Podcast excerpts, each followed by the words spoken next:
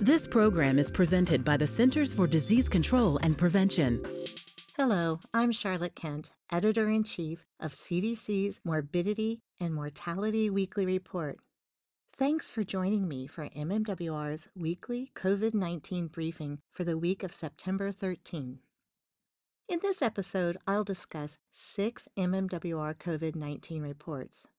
The first three reports look at the effectiveness of COVID 19 vaccines, including during the rise of the Delta variant.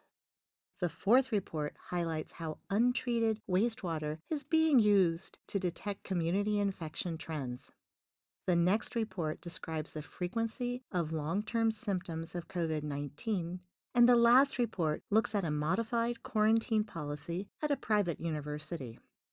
COVID 19 vaccines protect against severe illness and death. Since mid June 2021, the Delta variant has caused more than half of COVID 19 cases. CDC researchers looked at COVID 19 cases, hospitalizations, and deaths among people 18 years and older from April through July 4th across 13 jurisdictions.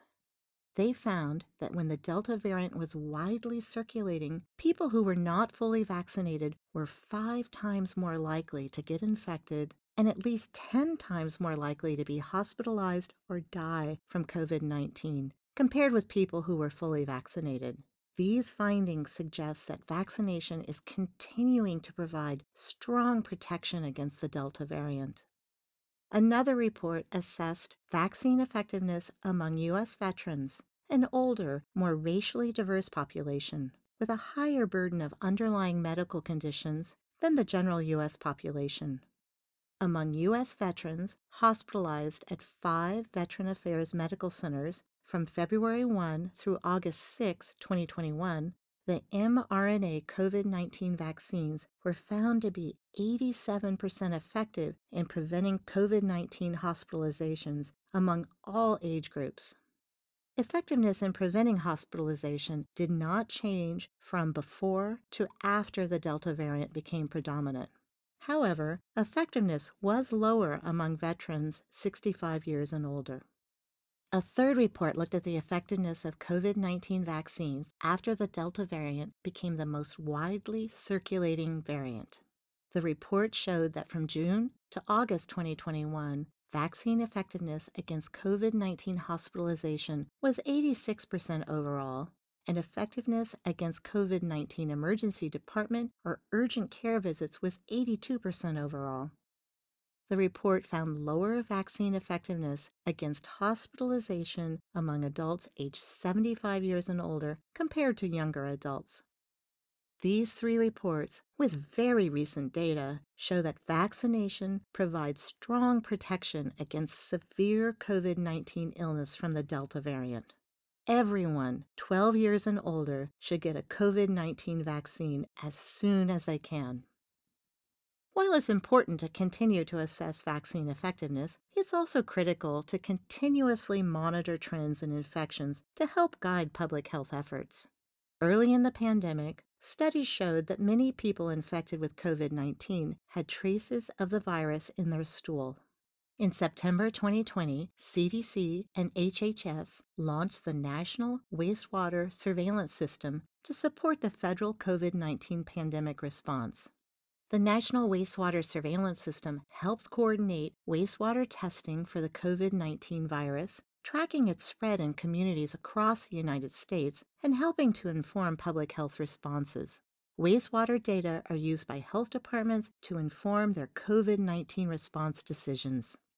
In another report, investigators looked at the frequency of long term symptoms associated with COVID 19, sometimes referred to as post COVID conditions or long COVID.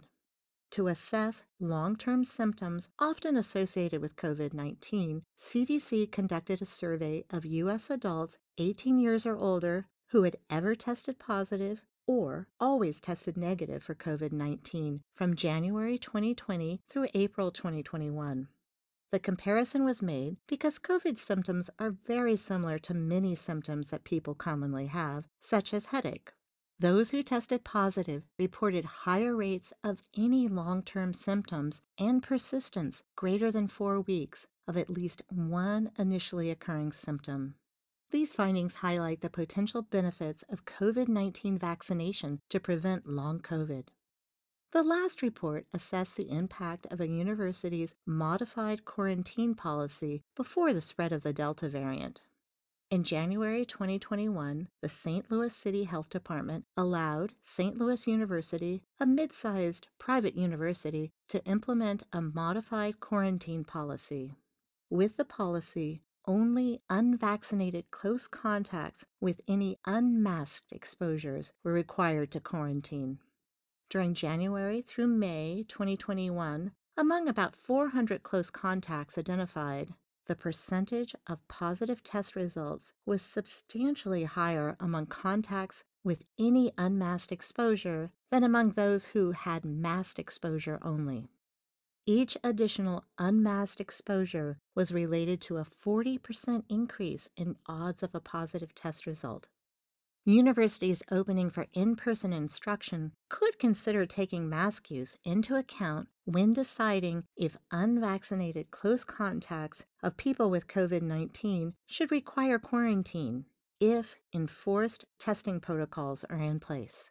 Universal masking and fewer unmasked encounters, or less cumulative time spent close to people with COVID 19, can limit the spread of the virus in university settings and other settings.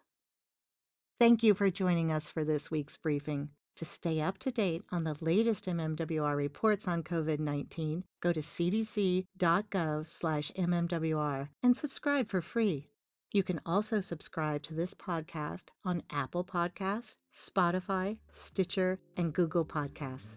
Stay safe and stay well. For the most accurate health information, visit cdc.gov or call 1 800 CDC Info.